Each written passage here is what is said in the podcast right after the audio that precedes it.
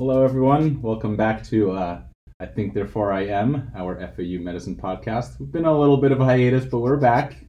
Better than ever. Here with my friends. Hey guys, I'm Megan Mayo. Hey guys, I'm Michael Mamone. So, first off, I thought I'd start you off with a quick joke. Why did the patient with critical limb ischemia have to cancel his wedding? I don't know why. He was getting cold feet.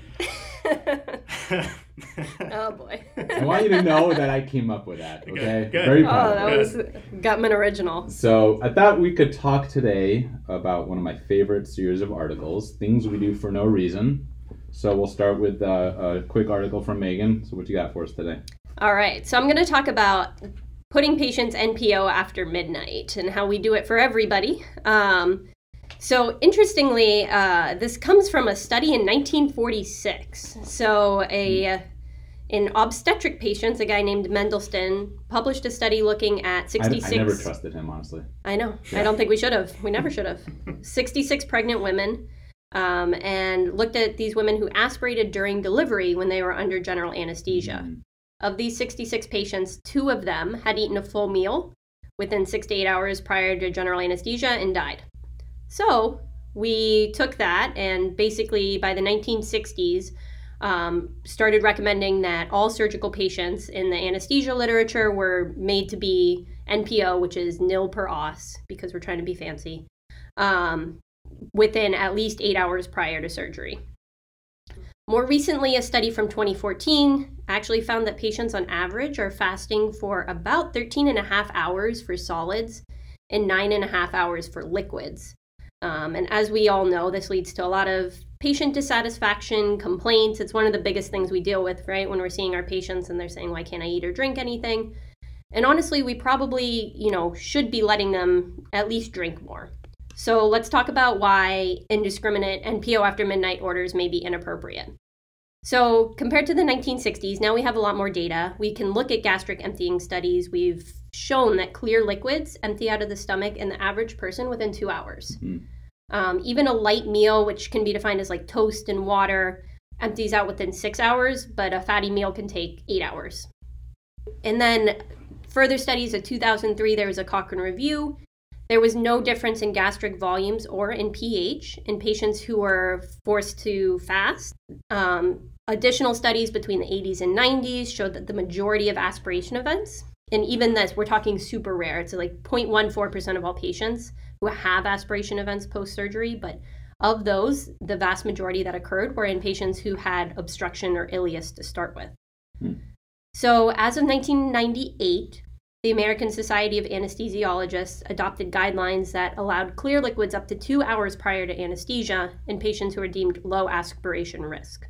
So, honestly, this is So the majority low, of low aspiration patients. risk, meaning Exactly. elderly and without history of stroke, stuff of that nature. So, the main issues are low risk means you don't have any Yeah, um, like motility I- issues with motility, Mhm. with gastric volumes. Um, there's no obstructions. That's your general low risk patient. Um, and this is pregnancy actually counts you as high risk. Not that we're dealing with pregnant patients Mhm. anyway, um, in general, but so who you know who should be NPO for longer than like you said. So it's it's gastroparesis. Trauma patients can actually be included in that, and then pregnancy. Um, so basically what should be be doing instead instead of making everybody just NPO after midnight. So, according to the ASA guidelines, healthy non-pregnant patients should fast for 8 hours for heavy meals, okay? So that's like a fatty meal. 6 hours for a light non-fatty meal and then only 2 hours for clear liquids and that's per the ASA guidelines. And then importantly, you should be taking your home PO meds regardless of your NPO status. Um, so, I, you know, what I think this comes down to is really improving the communication between the procedure scheduling and then your inpatient, your floor staff. Because if we can be allowing our patients to drink up to two hours before their procedure, you know, you really need to know what time the procedure is, first of all. Um, but it really is encouraged to actually give patients a, a carbohydrate rich drink. So, like a Gatorade, aka Gatorade. We're saying fancy Mhm. words for that. But um, prior to their procedure. And the most recent, I don't know if you guys have heard of kind of the ERAS, so it's improved recovery after surgery. It's the big surgery literature now. They actually recommend that you get a two hours before surgery as well as after surgery, you get uh, like a Gatorade or something that's carbohydrate rich because they've shown it has Im- improved recovery after surgery. Um, so, in summary, just make sure that you know we're trying to increase our our communication, figuring out exactly when procedures are going to happen, so that patients can at least have something to to drink. Um, you know, don't be feeding them a hamburger, but I think Sure. it's okay to give them a little bit of Skip- something to drink. Skip the breakfast burger. Yeah, unfortunately. So I, I think this is a, a classic case of um, you know when there's a study, one of the things we're taught to look at is who was included in the study, and so this was a, old study that included OB patients, and we extrapolated and applied that to all patients across the hospital. So it seems like a poor application of the inclusion criteria, and that you know Pandora's box was opened. I will also say, uh, I you know even if there's evidence, I wouldn't unilaterally make that move. Like what you're alluding to, we should know the OR schedule. Like for example, I had a patient this week who wasn't going to the OR till 8 p.m. or 7 p.m. or something for her hip, known hip fracture. We knew when she was going, and so we actually got her a breakfast tray that morning, because like otherwise she'd be NPO for like 19 hours. You know. Yep. And when exactly. a patient is in NPO for 13 hours, I, I have never related more to a patient who's complaining and upset. Yeah, I get it. yeah, So you can definitely improve patient satisfaction uh, and, and well being just with a small little meal, even if it's not the filet mignon or the, the burger or whatever they want. At least it's something. yeah. And like coming from a, like the hospitalist standpoint, you kind of feel powerless for your patient. You want to advocate for them, but you know when it comes to anesthesia and surgery, kind of running the show in that aspect, you feel like you can't do much, and your Mhm. patient's sitting there all day. Then they're then they're their their procedures canceled. They move to the next day. Then they start for twelve hours, and you lose that entire patient physician This, this, is one, relationship. this is one of these studies where ideally it's brought up to like hospital administration or anesthesia department to like Yeah. come up with protocols across the board. Yeah, I agree. I, I know there's not much we can Yeah. personally do because the last thing you want is to have one of their procedures canceled because you let them eat or drink something. Um, but I do think we need to relook at the the way things are generally done. And then the only other patient I would not include in that is, you know, like your baby troponin, chest pain. You know, this is good. This is a great idea for like a planned procedure that you know what time it's going to be. Someone has chest pain, they might get a cath. Their cath is scheduled for tomorrow. I wouldn't feed them overnight just because, like, what if the, you know, what if their Yeah. pain becomes worse and then you Something get changes. rushed to cath? I wouldn't want to have any issues there. So that might be the one time I might also. Yeah. I agree. This is more when we know this what time exactly, they're going for their procedure. I Yeah. will also share with you that last month we had a patient who was pending, I don't even know what procedure, and somehow, some way, he got some like some some snacks brought to him, and he ate an apple. And someone Not an apple. An apple. That's all he had. He was just telling me he ate an apple. He ate healthy, and someone canceled his planned procedure because he had an apple. And I thought it was really funny that for this patient, an apple a day, it kept the doctor away. Wow. That's Uh, awesome. poor guy. Definitely need to reach out to Gatorade and become the official sponsor of anesthesiology NPO. and, and surgery. Yeah. That is a great that opportunity definitely, for them. I think we'll, we'll, you know, I, we joke when our patients are NPO and whatnot, but we should see their, their, you know, their side of things, and I think this definitely will change at least my approach to things. So one other topic that I wanted to discuss, it's one that is near and dear to my heart. Uh, for those of you who have rounded with me, you know that uh, I do not like rounding in the dungeon, uh, aka the resident room over at Bethesda. I very much prefer walking around and, when able, to just present in front of the patient uh, and just have a conversation, um, hash it out right in front of the patient, and go from there. Uh, so there was an article in Things We Do for No Reason about the different types of rounding styles. Bedside rounding, which is where you present in front of the patient, talk about their labs, their images, everything that's going on. Then there's walking rounds where you're kind of walking around the hospital floor, which most is kind of what we mostly do here. And you talk about it, then you go see the patient. And then there's card flipping, air quotes, or table rounding, where you sit in the dungeon, everyone's on their computers, like paying attention to their thing. We kind of discuss patients. Then we go upstairs and we're like, who's that guy? Is he the one with the chest pain? And then we see them. So, why is table rounds like the preferred? I'm sure that's your preferred method. You don't have to say. Well, I think as an in- as an intern, it definitely was. But I think now as a senior, I actually like doing the, the floor rounds. Which Yeah, Which I think you- I prefer walking over in front of the patient because Right. the, the patient likes to interrupt a lot and it can ruin and the flow so, so of the out of. That's the other curiosity, thing, yeah. why why did you prefer those methods? And I will try to make you a believer. I think for table rounds, is this more efficient in, a, in a Mhm. sense where you just knock everything out, you get all the orders in, Right. you look at all the labs more thoroughly as a team, and then walking, it's just the same concept. Right. Yeah. Yeah. And to be honest, I mean, the intern is the one who has to write Right. every So little thing As down. an intern, it's great to have all the data in front of you and Yeah. be able to honestly write notes while the attending is blabbering about something. Mhm. So I get it.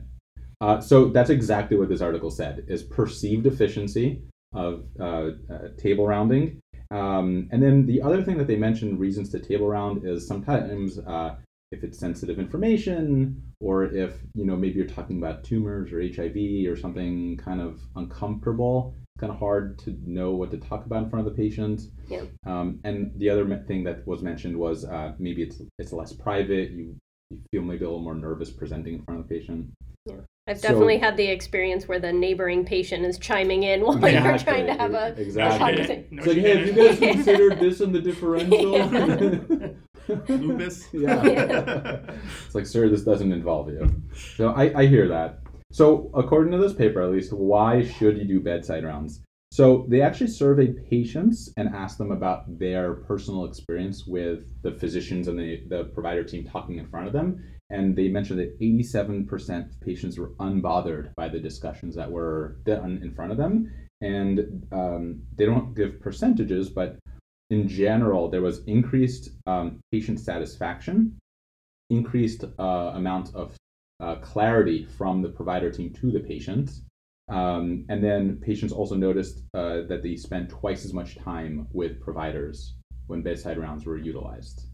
Um, and then, in terms of the other drawbacks, efficiency and, and workflow and all that, uh, there were some studies mentioned in this article that said uh, timing across the different rounding styles were the same. One study did say timing bedside rounds takes about 20% longer, but they did mention that by incorporating a nurse and a pharmacist and like a whole, you know, multifaceted team, you save efficiency later. Mhm. Was one thing. So, uh, and then the last thing that they mentioned as a pro was a little more supervision.